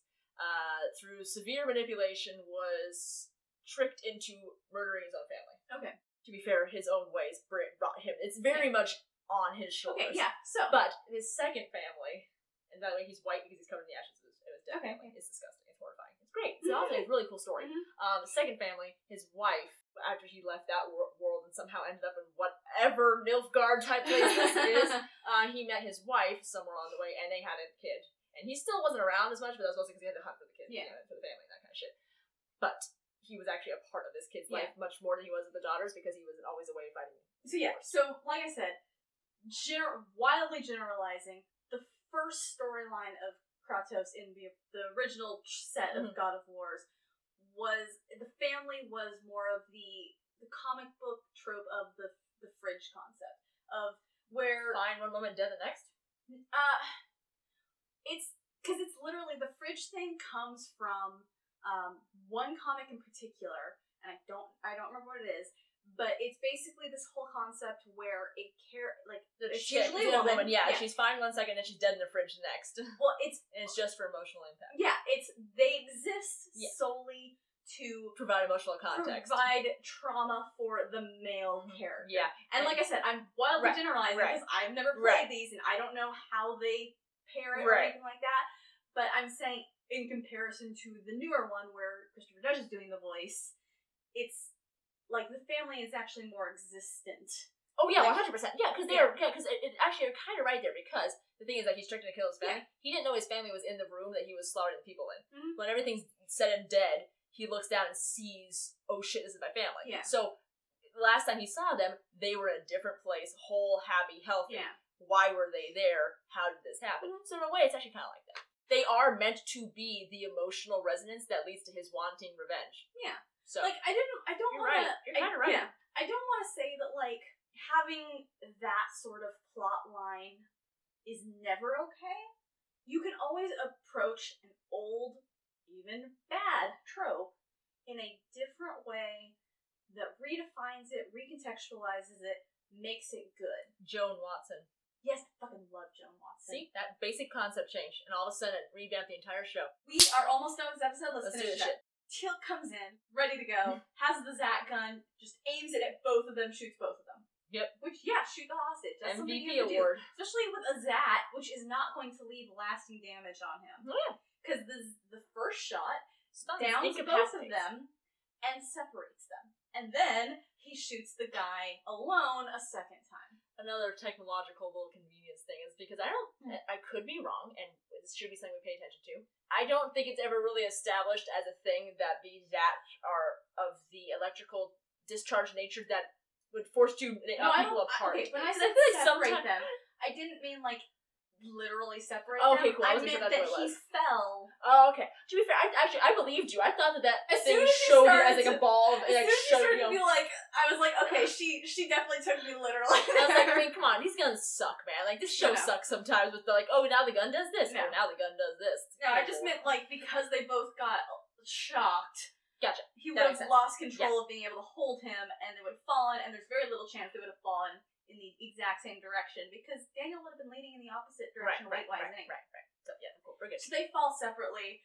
Teal'c shoots him again, and then walks over to Daniel, who has a great body acting moment of where he's just very displeased with getting shot. I do love that. Just like, uh, are you okay? Dumb question. yeah, that's great. Rolls his eyes, but you know, thanks. yeah, I just love it. Just Daniel's just done with everything. To be fair, it is a dumb question because you know, fucking out. Yeah, mm-hmm. you shot me, motherfucker. What do you think? My entire body is coursing with electricity. No, I'm not okay. Meanwhile, while that that showdown is happening, Sam suddenly recovers. And I think I don't remember if it's actually said out loud or just heavily suggested, but it's basically suggested that Jolinar sacrificed what was left of their life power to keep Sam alive. I alive. think it has something to do with like something to do with like absorption or something. yeah, I- well, they say at the end that that um, Yeah, well, what's, what's left, left of her is going to absorb. But I think we were talking through a lot of it because we always do. well, us now. At least insinuated that at the last minute Jolinar sacrifices herself to keep Sam alive. Meanwhile, Carter is fighting for her life. When she recovers, she tells her O'Neill that Jolinar has given his life to save hers. Okay, so Sam literally says it. I, I, do love the, the things they just choose to compose. That's not one of the ones I can accept being lost over. Like, okay, what does that mean? How? Why? Why would Jolinar say that that guy was gonna kill her and the body she's inhabiting if she apparently has the capacity? To... I'm just, I have questions. She could have been being dramatic. Great, cool. That's part of the questions I have here, and you don't get to say that as if it's some big cool thing, as if this was always Well, an option, and not expect me to have. defend Sam here is as the show makes a point of showing in this last scene as she's recovering in the bed, she's traumatized right now. And she's going to be emotional about things that she might not be. So maybe Jolinar didn't even do that. Maybe she just feels that Jolinar did that. True. I, yeah, let's see if maybe IMDb has more on it. Uh, basically, the last scene is she's recovering in a hospital bed. Uh, Daniel comes in with flowers. Yeah. Basically, like, sorry for writing you off for dead. oh, hey, Sam, you're alive again. and basically checks on her. she's definitely like not doing well. She's like turned over on her side, kind of staring off into space. You know, like a traumatized victim. Yeah, and there's a good little moment between um, Jack and Cassandra where Jack basically explains she's the regular old Sam that we knew before again. She's just going to be sad for a little while. This one moment of like, and again, I love these moments of like random progressive Mhm. mentality. Which again, as I said then, people today still think that Yeah. people who are depressed are just they just need to cheer up. Like we've talked about before, this show actually, for the most part, does a good job with treating like mental health um, stuff. Uh, but yeah, so he sends Cassandra in to like bond with Sam in her, her in her trauma or whatever, and it's just it closes on just a quiet little close moment between Cassandra and Sam, where Cassandra's basically like, you know, I'm here for you, blah blah blah, and Sam turns over and looks at her, and it's just it, that's how it closes, just with this quiet little moment of you know, like she's not better, but it's a progress thing. Right. Yeah. Nice quiet little close. Apparently, she was healing into the last moment, doing just enough healing Okay, with her natural healing abilities. you're cool. Keep- Do that. Yeah, exactly. So instead of healing herself at all, that makes okay. just I accept it. I'm guessing it was just shunting. It doesn't say this exact part of it, but was putting her energy into maintaining Sam's body is the exact wording. Maintaining to me means that she was shunting all of her energy until the last second until and to examine it. It happened to be enough. It, I think it was a desperate attempt, may not have worked, Mhm. but was Nice, going to yeah. die trying. Yeah, good. Yeah, so it's like that sounds I accept right. that Yeah, answer, that is yeah. good, yeah. Because I, I was like, I, I was I wasn't satisfied with not knowing. I was no, like, yeah, no, fuck I, this. I appreciate did, you did- looking. Did, they just go like, eh, I mean, she just did. Make like, okay, sure to link nah, that in the show yes. notes. Yes, yes. Yeah, so Oh shit! Yeah, I'm gonna bookmark that. Yeah. So that's the end of this episode. Uh, we have a couple things to go over. We have the death tally, and I did actually want to ask you. So I know we decided uh, that if it needs a sarcophagus, it counts as a death tally. Yes. Does a Goa'uld sacrificing Yes. its life also count? In my opinion, now that we know that that's exactly what happened, not some just other thing. I'm completely fine with that. I was honestly leaning towards that, but I was- wanted to check with you first. It was through outside alien intervention that she did not fully die, but I'm I'm counting a miracle max moment. Mostly dead, in my opinion, is still dead. no, yeah, 'cause she was pretty much dead. And Yeah, and so was Daniel when he was Exactly, pretty much yeah. dead as in the coffin, Co- uh, sarcophagus. The yeah, that's coffin. why because because we made the ruling that if you would have died without a sarcophagus being used, that counts as death. Exactly. Yeah. I was like, all right, does this count the same way? The progenitors of the sarcophagus, Yeah. definitely count. No, I'm totally okay with that. I Cool. just that's why I thought I was like, Yeah, I thought yeah, of that It's a good thing we check. started watching this episode, and I just thought about it, and I was like, okay, I'll ask her when we're done recounting this. So, uh, that's a death. We have to do. So I I know we talked about this about five minutes into our recap, but I think we're both Daniels for this episode. Yeah. I'm not saying he's a spectrum child, but our spectrum chil- childrenness is definitely running parallel to his his socio-ness. yeah.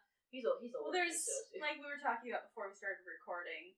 There's also um, ADHD elements that have very sociopathic. yeah, again, they all emotional they happen to all come from the same Yeah. area of the brain. I mean, it's not the same area, it's not the exact same quadrant or anything, but it's parts of the brain that are quote unquote work hand in hand. That's why like 85% of people um, with ASD have A- ADHD. So yeah, we're both Daniels in this episode because his complete ability to kill his emotional attachment in certain scenes is just ooh, it read too deep for us. We're like, oh man, Daniel.